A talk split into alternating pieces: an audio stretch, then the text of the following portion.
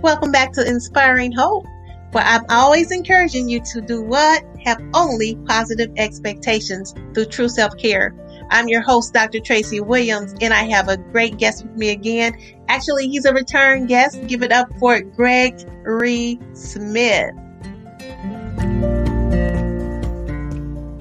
I want to share with you all some points that I think about, some dynamic things that we can learn from each other about relationships and keeping those healthy relationships and keeping them lasting for a while, right? So my three tips of the day, the first one you already heard was kind of a giveaway, right?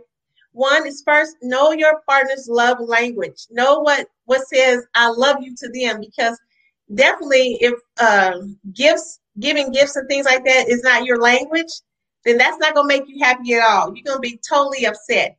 And sometimes men will assume that a woman just wants her, wants you to give her something. So, I'm kind of the opposite, right? I mean, that doesn't mean I don't like somebody to give me something, but I don't want flowers and candies for Valentine's Day, and I don't want jewelry for Valentine's, right? So part of my love language, my main love language is I love spending that quality time, right? That tells me you love me. I love when you listen to me, right? That tells me, hey, he cares about what I'm saying, what I'm thinking, and what I want, those kind of things, and help me reach those goals, right? So that's my one. So, Greg, tell us a little bit about what to you is your love language for you, and what's your love language for your sweetheart? Because you got somebody that you've been with for a while.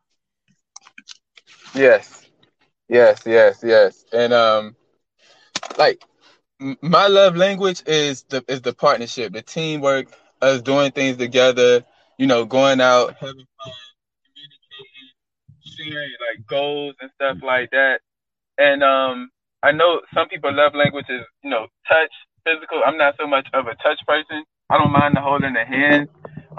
But my partner, her love language is affirmations. She loves to hear that, how good she's looking, just like any woman. She loves to hear that she's pretty this morning. She loves to have me hold her. And so I completely agree with the last lady we had on. You have to know the other person's love language in order for your relationship, as part of your relationship, in order for it to thrive. And once you learn that, it does make things a lot easier for you guys, because you know exactly what it is they're looking for. And we all human. Sometimes we forget. Sometimes we lose, where we're going. But at the end of the day, that's something that does need to be worked on, and it's a consistent, building a habit, consistently staying on it, and utilizing those things and embracing them. And when you do learn these love languages from other people, from your significant other, whatsoever have you, try to be creative with it. Don't always let it be the same. Right. Okay. So my second tip is learn how to agree to disagree, because you ain't gonna always agree. Especially when you've been with somebody 20-something years. That's almost half my life, y'all. Oh, wow. Okay, so I had to think about it. I don't mind telling my age now, but I'm just saying, it's really important to not get caught up on the small things, right? Because those small things can be killers, right. Because if you really plan on staying with somebody for a long time, you're going to go through some stuff. Right? It might not be stuff that either one of you have done, but it might be something that happens to you, right? And you got to learn how to make it through those hard times together. So like they always say, the old people used to always say, either those hard times are going to make you or break you. And that is so true. And so what's one of your tips for what keeps you guys together? Because you have a unique relationship. So we talked a little bit about the personal development stuff. So tell us a little bit about that. Some things that you do. All right, as far as our relationship? Yeah. Okay, one of the things I would like to share is that, yes, The Five Love Languages is a book that we're going to start reading. So when it comes down to personal development, how I talk, we read books together. We read Michael Todd's book together. And it I don't remember the title, but it helped us. And it may help others. And that's what I'm sharing, is because there's certain conversations that I might not feel comfortable to bring up, or she might not feel comfortable to bring up. But so what we did was we used outsources to help us bring up those, we quote unquote, elephant in the room, and that's a personal development within our relationship, as far as like growing together. This how in a relationship you start to grow together, because you have to do things together. So we started reading books. You know, we started having conversations, and often conversations in the books, we started to enlighten each other of what our differences is. So believe it or not, reading these books and having these conversations will strike a nerve in you as well as the other. And it's going to be like, oh man, you know, I always wanted to talk about that, but I didn't know how. Well, you know what? Here you go. Because see, what it does is it put both of you guys in the room in an uncomfortable situation, but you can't run from it. And see, what's happening is that if you run from it, or if your significant other runs from it, it lets the other person or each other know this is a target. This is something we need to talk about. This is something in our relationship that needs to be discussed. And so what it is it builds courage. And if you really want to, you know, grow your relationship with this person, you got to take it head on. You got to take it what it is. Hey, you know what? What we're going to do is we're going to talk about this. Let's get this. We ain't sweeping this on the rug. Let's get this out in the open. Let me know how you feel. You know, one of the things that was in Michael Todd's book, it spoke about the past, how the past is still hunting us today, alleviating us from being able to move forward. And a lot of times our actions come from the things that we holding in the past. So as a growth and personal development, you know, even in a relationship, you have to overcome those things. You have to build and grow from it. And one of the ways to build and grow from it, you have to talk about it. You have to share it with the other, because I may do something thinking that it's okay.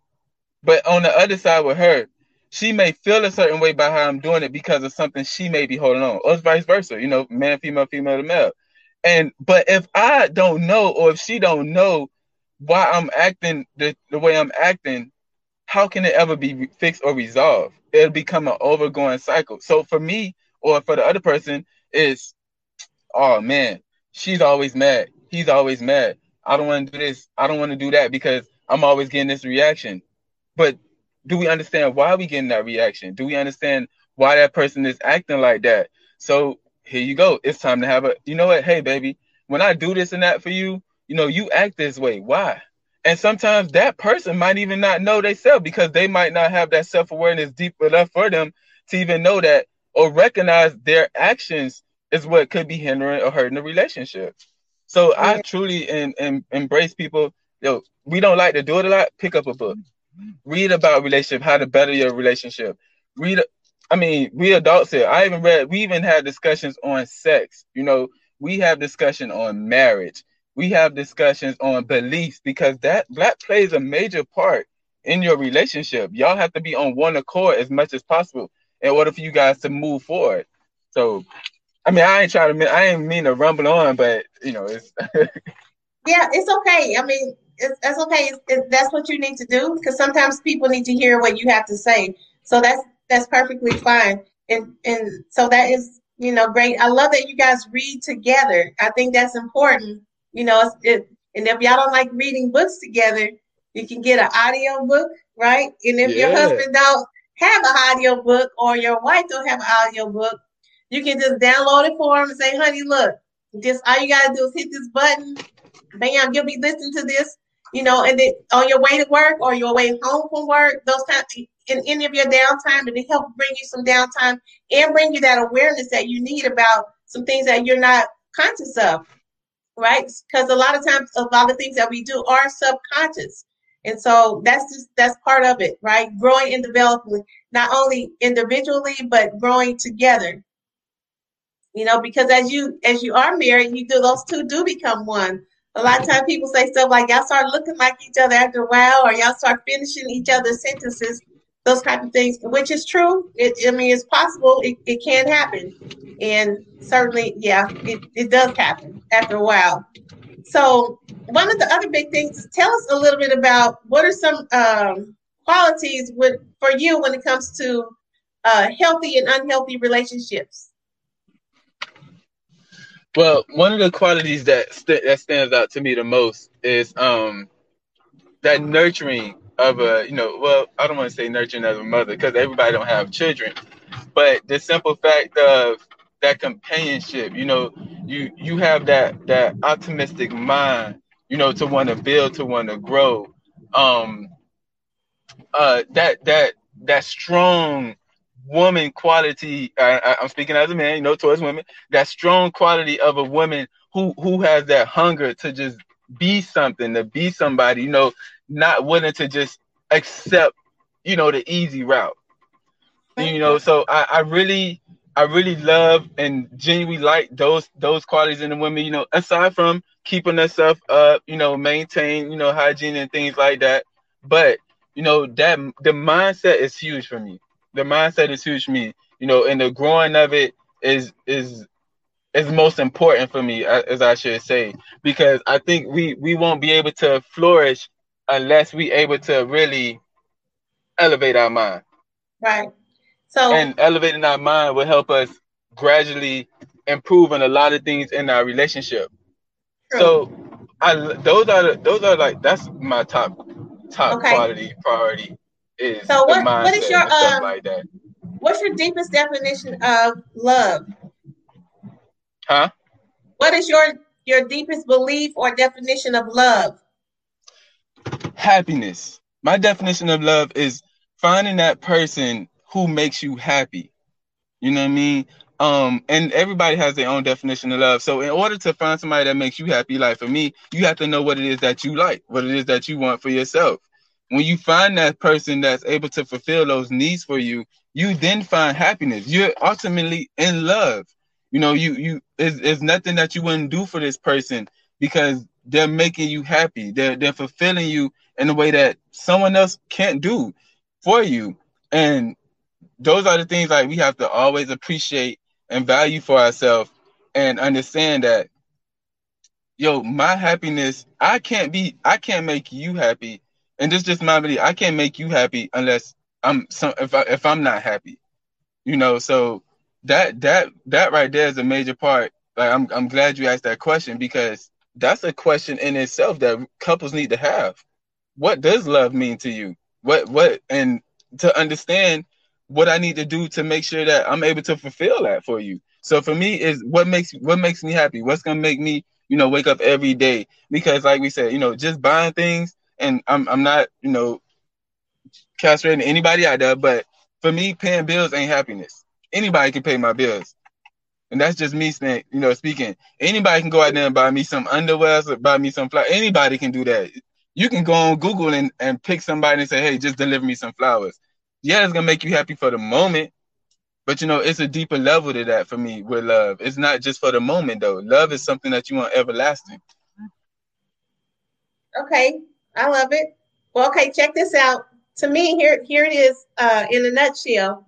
My definition of love, and I'm going to give it now because it's 11:15, right? Time to wrap it up. Is in First Corinthians 13, right? It's called charity. Love is the same thing, right?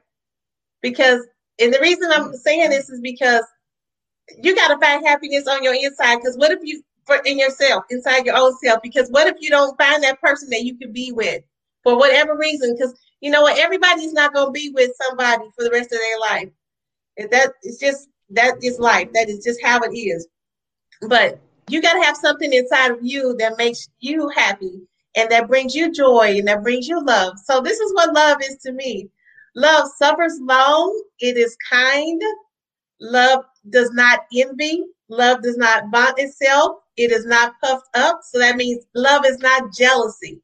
So if you find any of these things in your friends or your partner, don't have to be a romantic relationship. It could just be somebody at work that say, I'm your friend, girl, let's hang out. And you act jealous and envious. That's not love. That's not even a friend. Cut that person off. Yes. No apologies on what I just said. Love does not behave itself unseemly. Love does not seek her own. Is not easily provoked. And love thinks no evil. So if you got somebody who is easily provoked, like in the heart of in a second, they just ready to go off because this happened, that happened. In other words, they're doing the shame and the blame. You did this, and if you wouldn't have done this, then I wouldn't have. No, that's not love. That's not even friendship. Cut them off. Okay. So love does not rejoice in iniquity, but rejoices in the truth. Love bears all things, believes all things, hopes all things, and endures all things.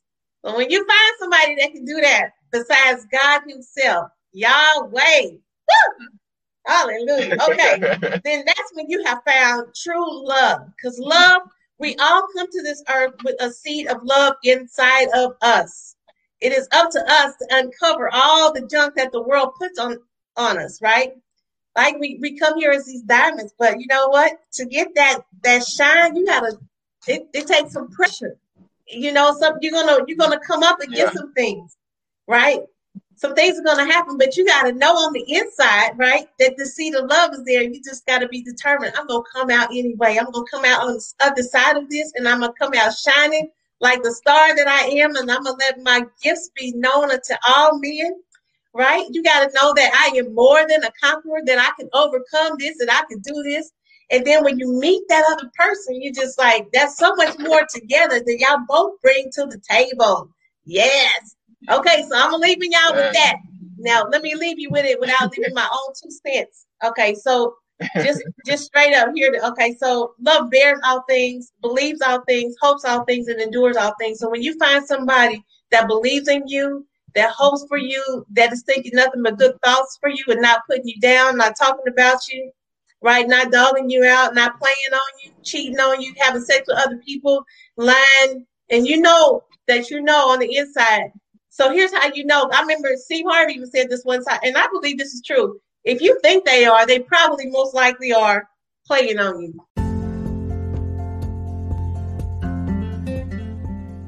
Thanks for joining us for another great episode of Inspiring Hope. And I hope that you got something out of that today. If you did, make sure you show us some love, download this episode, and give us a great rating from wherever you are listening. And we'll catch you next time. Dr. Tracy Williams, peace out.